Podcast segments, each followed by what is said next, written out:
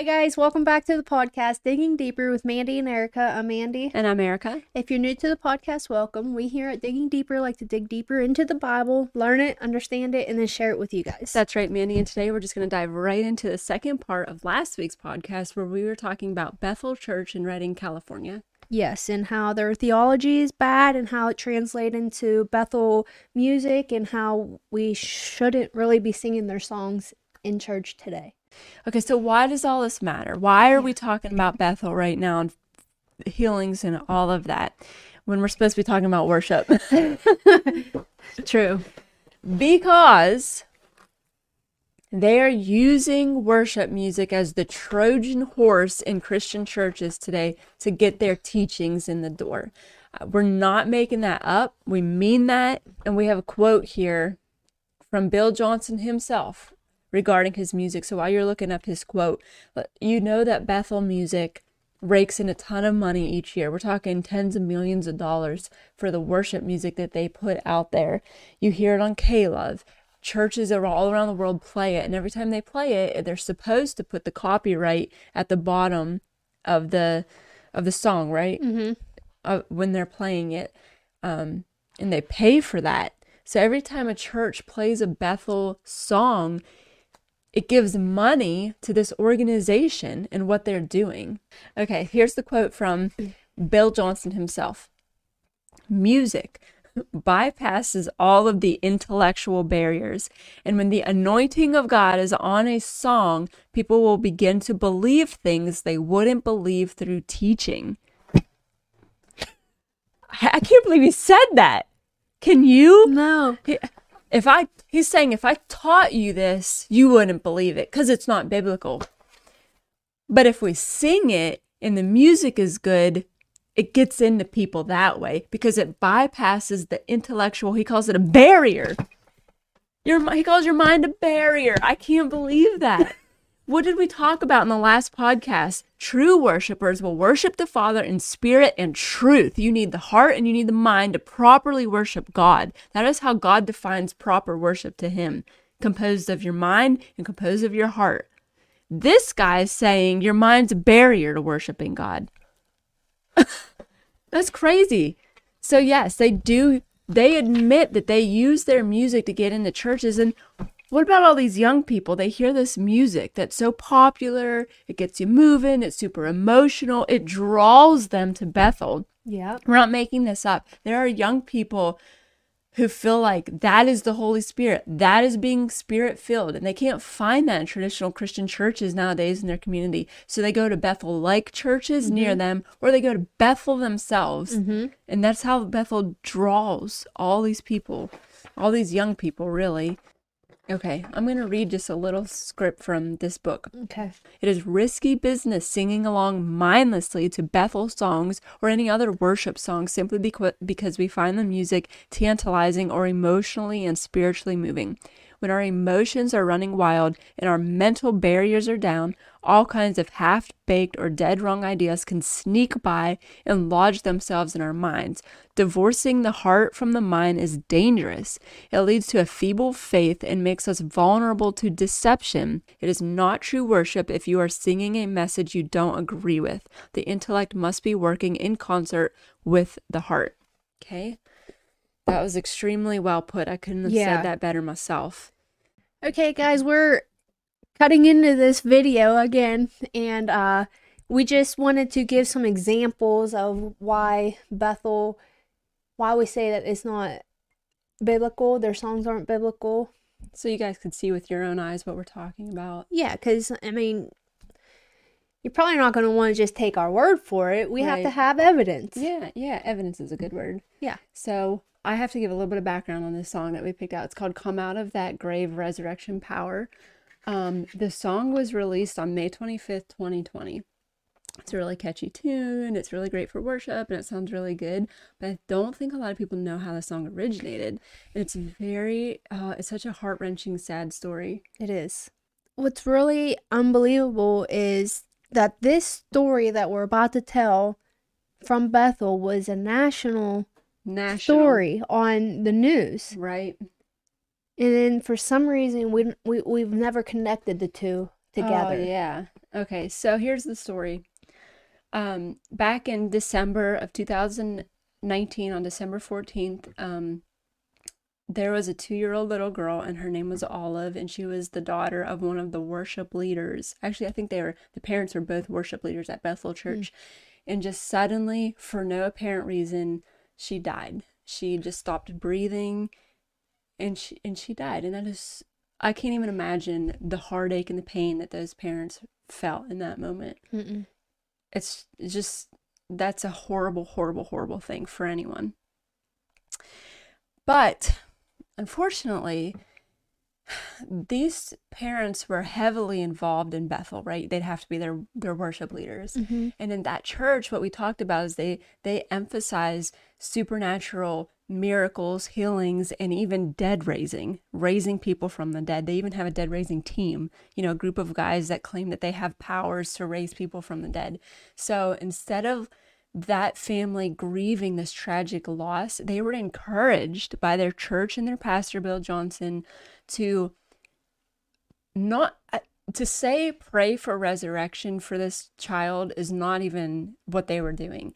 They were demanding the child to come up out of the grave. Mhm. And they were taught and led to believe that if they just chanted this over and over again, Olive, come up out of that grave in Jesus' name, that their words had resurrection power. They literally had the power to make this two year old girl come back to life.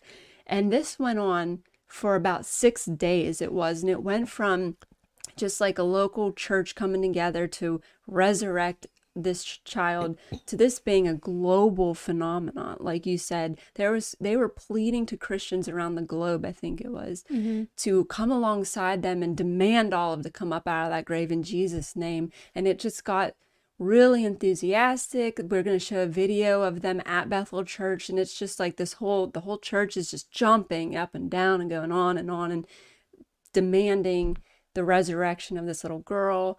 And after six days she was not resurrected and they finally put an end to it Mhm. so that is a really terrible awful story and this poor family wasn't able to grieve properly um, wasn't able to understand how god works and to make matters worse that happened on December 14th, 2019. And like I said, this song came out on May 25th, 2020. And it, this song is an exploitation of that whole event.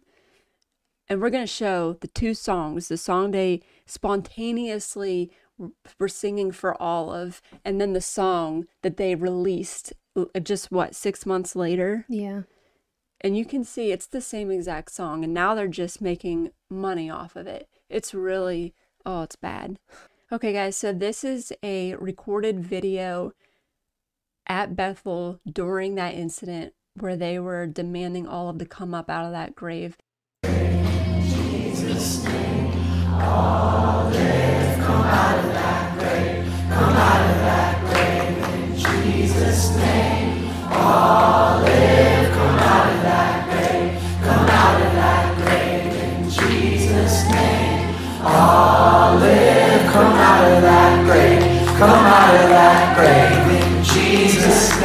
So it just goes on and on. Um, Just saying the same thing over and over again, but so- having a kid yourself to be put through that, it's Notice that they never actually say, they never actually pray to God. They never say, God, please bring this child back to life. Not my will, but your will be done. hmm. Do you see the difference there? Yeah. You can't, we don't have that power of God. Well, let's take a look at Jesus. Whenever he was um praying, right before he's about to be taken, he said, Jesus is saying, Take this cup from me. I don't want to endure all this. But then he says, Not my will, but your will be done. Jesus was human just like we are. He he knew what was coming because he was God too. Okay, so I got to bring this up because you know people are thinking this. What about Lazarus? We saw him come up out of the grave. Yeah. What about him? Why, if Lazarus could do it, why can't all Olive or anyone else? I think we're missing the point of resurrection. Um, you know, when Lazarus, you know, there's a really important part of the story of Lazarus being resurrected that we miss, and that is that Jesus wept. Jesus was 100% human and 100% God. In his human form, he wept, he grieved. Loss is hard, it's emotionally hard, and Jesus felt that and he grieved over the loss of his friend. Mhm. It's not wrong for us to grieve when we lose a child or friend or, you know, a loved one in this life. That happens. Mm-hmm. And it's good to grieve Yeah. and to heal from that. But Jesus was 100% God at the same time. And it was, like you said, God's will for Jesus at that time to call Lazarus up out of the grave. And let me just say that Jesus had Lazarus come up out of the grave because he was God. He, God, has the power to speak things into existence, to speak and it be done. I don't think there's anything wrong with praying to God and asking for your loved one to come back. I really don't. Mm-mm. As long as it's God's will and as long as you accept God's will. I think the problem is is that you're you're you're not asking God. You're demanding. Like they weren't talking to God. They were talking to Olive hmm. Yeah. and saying in Jesus name as if it was a magic formula. Okay, so in that video you saw the worship service, the spontaneous worship service during their 6-day um pray, praying for Olive or whatever. So I just want to point out one thing. There's nothing wrong with praying to God to ask him if it's his will to even resurrect someone. He can. Yeah. I totally believe that. I mean, he's God. Yeah. He's got the power. He's done it before. He can do it again. yeah, we're not saying that he doesn't do it or he only did that in the Old Testament or, you know, we're not saying that, but we are saying that there's a difference in asking God for resurrection power to raise somebody from the dead than demanding him but never praying also. Or not even demanding him. They were talking to Olive. Yeah. They were demand. They were. T- they were demanding Olive to come up out of the grave. That's unbiblical. I'm sorry. It is. Yeah. Okay, so now let's switch over to the song called Come Up Out of That Grave Resurrection Power that was recorded just six months later after this whole episode. Yeah.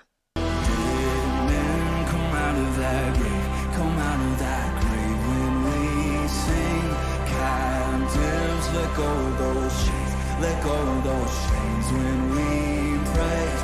Dead men come out of that grave, come out of that grave when we sing.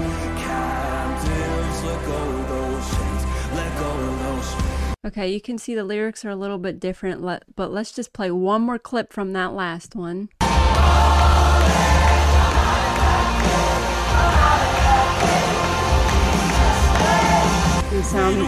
Identical. Olive, come out of that grave, come out of that grave in Jesus' name. Olive. So what did you guys think? Did you think that it sounded exactly the same? It was identical. It's the same song. I changed the lyrics a little bit, not even completely. It's just sad because knowing that it didn't happen, that Olive wasn't resurrected, she never came out of the grave, and then to have that like in your face all the time. That song. You know, let's compound that with the person who wrote this song, who takes credit for writing this song, Come Out of the Grave. Who did that? Brian Johnson, the son of, Of Bill, Bill Johnson, Johnson. and he's also a pastor at Bethel Church. So you have the very pastor exploiting this tragic situation for monetary gain. Yeah. Sick. So we, we we only got through one song that we wanted to do. We have another one. We're gonna pick it back up with the song "It Is Well." There's one on the top of my head right now. It's called It Is Well. Oh my goodness! and we can put the lyrics up side by side have you heard um so it's a it's a um it's a hymn okay have you heard the background of how that song No, because I thought it was out of the psalm that David wrote. Um no so it's a hymn and it was written in the 1800s and just a real quick overview of the why the guy actually wrote it is because he had a very job like experience in that he lost all of he lost his son first then he lost his all of his belongings and possessions in um, this huge fire and then not long after that his wife and his four daughters were on a boat ride and they're traveling across the ocean to get to europe and there was a collision in the sea between two boats or whatever and uh, he lost all of his daughters and the only sur- survivor that of his family was his wife so this guy had gone through a lot Mm-hmm. and she was in Europe and he was on a different boat ship and he was going to go meet her in Europe and when he got to the place where the accident occurred that he lost his daughters he wrote this song it is well with my soul and when you know that it's like how could this guy you know write such a beautiful hymn at such With a all that that happened, it Ah. is still well with his soul. oh that's what makes it so great and yes. And so let me just read a little bit of lyrics. You can see it on the left here. When peace like a river attendeth my way, when sorrows like a sea billows roll, whatever my lot, thou hast taught me to say, It is well, it is well with my soul, it is well, it is well with my soul. He goes on and on. I'm not going to read it all, but you can see um, if you read it for yourself, this guy is just acknowledging that the circumstances are bad, but it is well. He acknowledges that even in the midst of his troubles, Christ has shed his blood for his soul. I, mean, it's such a beautiful song Mhm. that honors and glorifies God. Bethel now has remade the song. Um, so here's the lyrics of the remade it as well. Grander earth has quaked before, moved by the sound of his voice, and seas that are shaken and stirred can be calmed and broken for my regard. Okay, and through it all, through it all, my eyes are on you, and through it all, through it all, it is well. And through it all, through it all, my eyes are on you, it is well with me. Far be it from me to not believe, and when even when my eyes can't see, and this mountain that's in front of me will be thrown into the midst of the sea. And then it goes on, it is well, as well, as well, as well, as well. There's really no more there's really no more content after that. Uh-uh. It just goes back and forth Uh-huh. which is typical of a Bethel worship song. Just mindless repetition of the same words over and over again. But this is the opposite. They flipped it on its head. This is this person saying that now all these problems in front of them, Jesus is going to take them and move them out of their way for them. And that's why it's well with their soul because they know God's got it. This is this is classic of modern day worship music. You've heard of the song um breakthrough is coming, that kind of stuff. Um, this is worship that's all about us and what God's going to do for us. Mm-hmm. When in reality, a true worship song focuses on what God has already done, paid for our sin on the cross. And oh my goodness, just that. When we know what God has already done for us, that compels us to worship Him. You know, He doesn't need to give us anything else after that. What He's done is enough. Yeah, well what is worship? Glorifying God. the worship of God. But what we see in modern worship music is what God was going to do for us and how basically it's all about us. See, that's that's that's where we're getting messed up here. Is it's now all about us. It's no longer about Jesus and what he did for us on the cross to save us from God's wrath. It is now just about us. You're right. It's like that's no longer important anymore. We don't care really about that. We just want to know how God's going to use us, you know? mm-hmm. Make me feel good. Okay, so now that we read What those, can God do for me? Me, me, me. yeah, now that we read those lyrics, let's watch a short clip of them singing that song.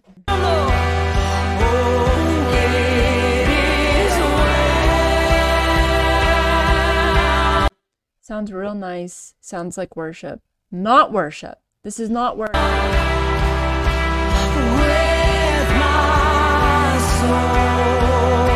So we gotta just be really cautious about what we do here. I'm not trying to copyright Bethel. We're not saying that you can't lift your hands in worship. right. You can't surrender in worship. You can't kneel down and pray during worship. You can do all of those things. But why are you doing it? Are you being manipulated by the worship band? Are you being manipulated by the songs that you're singing? The worship team specifically had these these chords that they play and it pulls on the heartstrings. Music does that already. Yes. It's emotional. mm-hmm. So that's how they draw you in, and then they put these worthless lyrics up, making you think that it's a Jesus song, but it's really not. Or are you being used by the Holy Spirit, being guided by the Holy Spirit? Right. Is it in your heart? Right. I It doesn't matter what she does. The only thing we have an audience of one when we are worshiping, and that is only Jesus Christ Himself. mhm.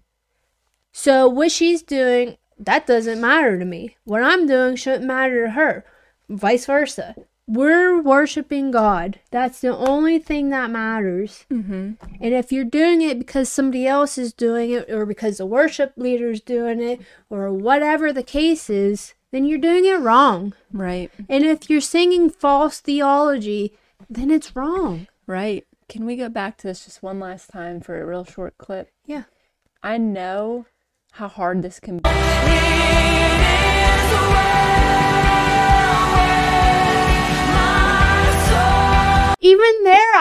Sing and worship, but I like know.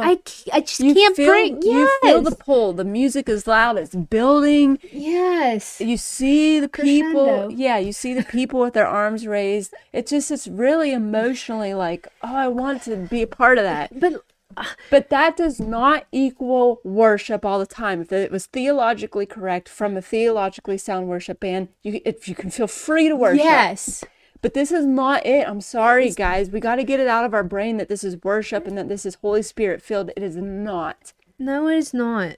It sucks because I was in this for 15 years, mm-hmm.